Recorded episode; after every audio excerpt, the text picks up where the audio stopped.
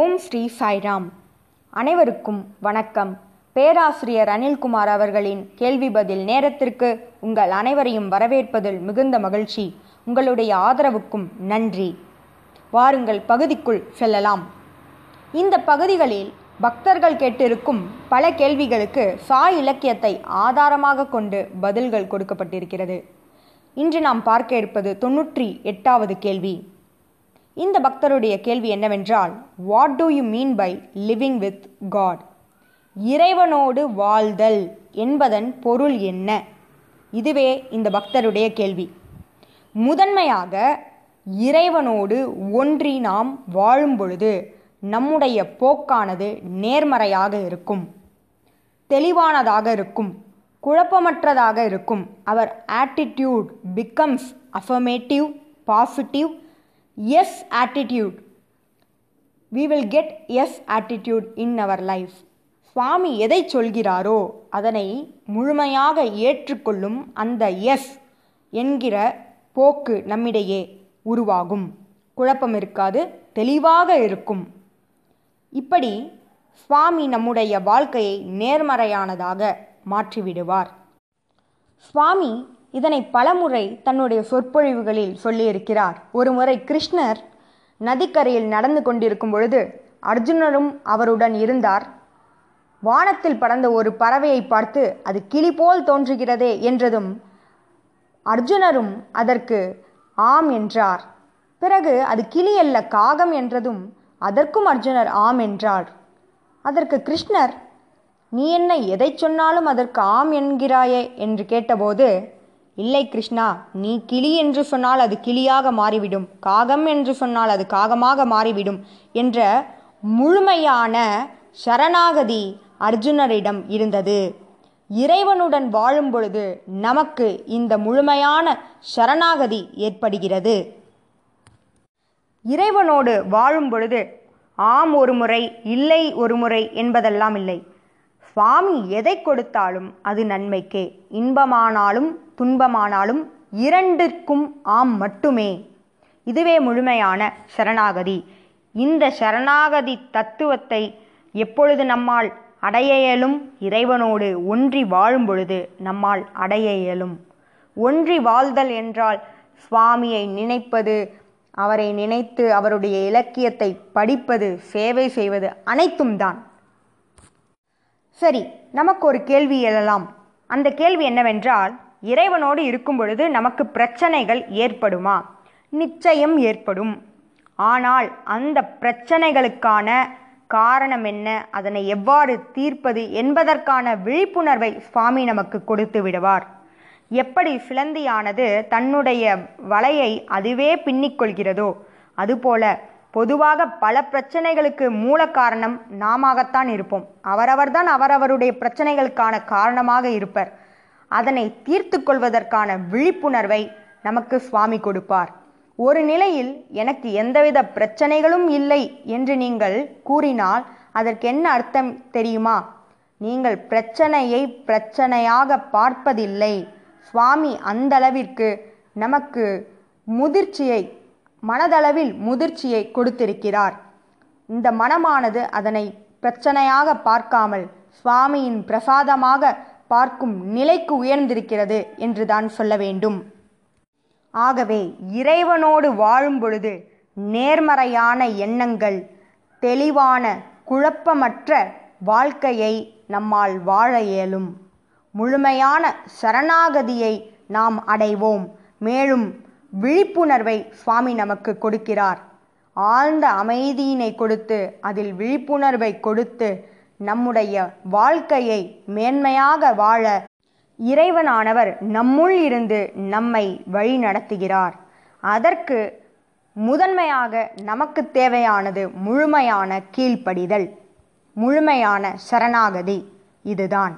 இது நம்மிடையே இருக்கும் பொழுது நம்மை சுவாமி இவன் என்னுடைய பக்தன் என்று சுவாமி சொல்லுவார். அந்த நிலைக்கு நாம் உயர வேண்டும். தொன்னூற்றி ஒன்பதாவது கேள்வி என்னவென்றால் we want to compromise on every issue what to do should I or should not இந்த பக்தருடைய கேள்வி என்னவென்றால் ஒவ்வொரு பிரச்சனையின் போதும் நாம் சமரசமாக செல்ல வேண்டுமா? சமரசமாக செல்லலாமா அல்லது வேண்டாமா என்பது இந்த பக்தருடைய கேள்வி. ஒரு விஷயத்தில் நாம் என்றுமே சமரசம் செய்யக்கூடாது. அது என்னவென்றால் சத்தியத்தை உரைக்கும் போது. சத்தியத்தை பின்பற்றும் பொழுது நாம் என்றுமே சமரசம் செய்யக்கூடாது.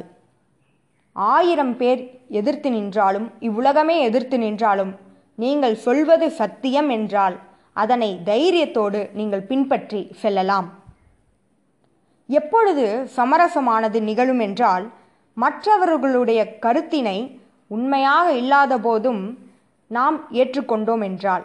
எப்பொழுது நாம் ஏற்றுக்கொள்வோம்? நமக்கென்று ஒரு சுய சிந்தனை இல்லாத போது சுய அனுபவம் இல்லாத போது அதனை நாம் ஏற்றுக்கொள்கிறோம்.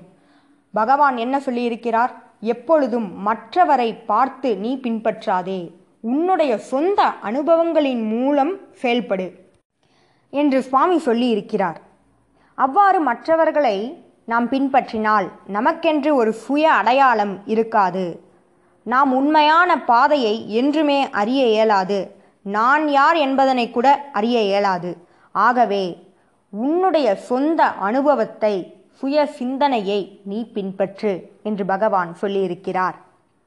உங்களுக்கு வழிகாட்டுதல் வேண்டுமென்றால் சுவாமியிடம் நீங்கள் மனமுருகி வேண்டுங்கள். நிச்சயம் சுவாமி ஒவ்வொருவருடைய ஏக்கத்திற்கும் ஒவ்வொருவருடைய பிரச்சனைகளுக்கும் சுவாமி வழிகாட்டுவார்.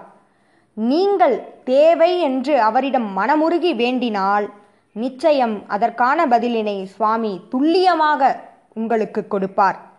ஆகவே இந்த ஆன்மீக பாதையில் மட்டும் எதற்கும் சமரசம் அடையாதீர்கள் முக்கியமாக சத்தியத்தை பேசுவதில் சமரசம் அடையக்கூடாது உங்கள் சொந்த அனுபவங்களை மட்டுமே நீங்கள் பின்பற்ற வேண்டும். சுய சிந்தனையின் மூலம் செயல்பட வேண்டும். நன்றி. அடுத்ததாக நாம் பார்க்க இருப்பது நூறாவது கேள்வி. What are the limitations of mind மனதின் எல்லைக்கோடு என்ன? அதனுடைய வரம்பு என்ன என்பது இந்த பக்தருடைய கேள்வி. நீ மனமல்ல என்று நாம் சொன்ன பிறகு சுவாமி நீ உடலல்ல மனமல்ல என்று சொல்லியிருக்கிறார். மனம் ஒரு கருவி என்று சொல்லியிருக்கிறார். ஆகவே எப்படி நம் உடலில் ஒவ்வொரு உறுப்பும் ஒரு அங்கமாக இருக்கிறதோ அதேபோல் மனமும் ஒரு அங்கமாகும். நாம் மனமல்ல. எப்படி கால்களால் பார்க்க இயலாதோ கைகளால் நடக்க இயலாதோ ஒவ்வொரு உறுப்புக்கும் ஒரு எல்லை இருக்கிறதோ அதேபோல் மனதின் எல்லை என்ன என்பது இந்த பக்தருடைய கேள்வி. முதலில் மனம் எதையெல்லாம் கொடுக்காது என்பதனை தெரிந்து கொள்ள வேண்டும். மனம் மகிழ்ச்சியை தரவல்லது அல்ல ஆனந்தத்தை கொடுக்க வல்லது அல்ல வாழ்க்கையை ஒரு கொண்டாட்டம் போல வாழ விடுவது அல்ல இதனை நாம் புரிந்து கொள்ள வேண்டும். இது அத்தனைக்கும் காரணமாக இருப்பது மனம் அல்ல நம்முடைய இதயத்தின் வெளிப்பாடுகளே இவை அனைத்திற்கும் காரணம். சரி இந்த மனதின் எல்லை என்னவென்றால் சிந்திப்பதும் உலகியல் வாழ்க்கையில் ஈடுபடுவதற்கும் பிறகு கல்வி வேலை இவை அனைத்திற்கும் நமக்கு ஊன்றுகோலாக இருப்பது மனம்தான். இதுவே மனதின் எல்லைக்கோடாகும். இதை தாண்டி மனமானது எதிலும் தலையிடாது இருக்க வேண்டும். ஆனால் மனமானது எத்தகைய தன்மை கொண்டது என்றால் நம்மை தவறான பாதைக்கு இட்டுச் செல்வதும் கவலைக்கும் துன்பத்திற்கும் காரணமாக இருப்பது இந்த மனம்தான்.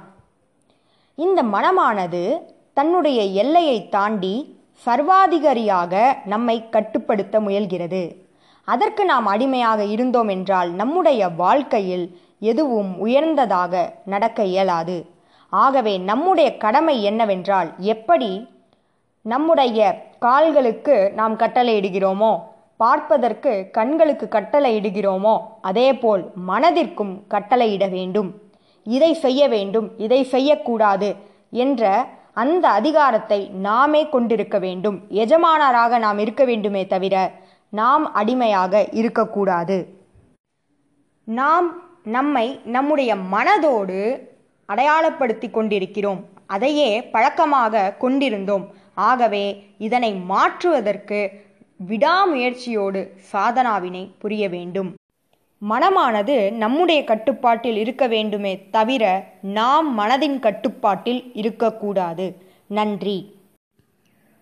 அடுத்ததாக இந்த பக்தருடைய கேள்வி என்னவென்றால் what do we live for எதற்காக நாம் வாழ வேண்டும்? வாழ்க்கையின் அர்த்தம்தான் என்ன என்பது இந்த பக்தருடைய கேள்வி. பொதுவாக நம்முடைய வாழ்க்கையை சாதாரணமானதாக நாம் வாழ்ந்தால் நமக்கு அர்த்தமற்றதாகத்தான் இருக்கும். சுவாமி சொல்வதைப் போல கானா வீணா சோனா மர்னா உண்டு உறங்கி நீ மரணத்தை அடைவதற்கு இந்த வாழ்க்கை அல்ல என்பதனை புரிந்து கொள்ள வேண்டும்.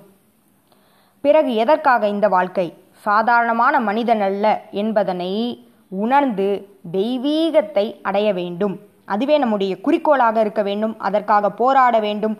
விடாமுயற்சியோடு சாதனாவினை புரிய வேண்டும். அப்பொழுது நம்முடைய வாழ்க்கையானது பிரகாசமாக இருக்கும் உற்சாகமாக இருக்கும். மேன்மை அடைவோம் நாம். அதேபோல் சுவாமியின் அன்பு நமக்கு ஆனந்தத்தை வழங்கும். உண்மையில் இந்த வாழ்க்கையின் குறிக்கோள் என்னவென்றால் நம்முடைய சுயத்தை அறிவதுதான். நான் யார் என்ற கேள்விக்கான பதில்தான் நம்முடைய வாழ்க்கையின் குறிக்கோளாகும். அதற்காகவே நாம் வாழ்ந்து கொண்டிருக்கிறோம்.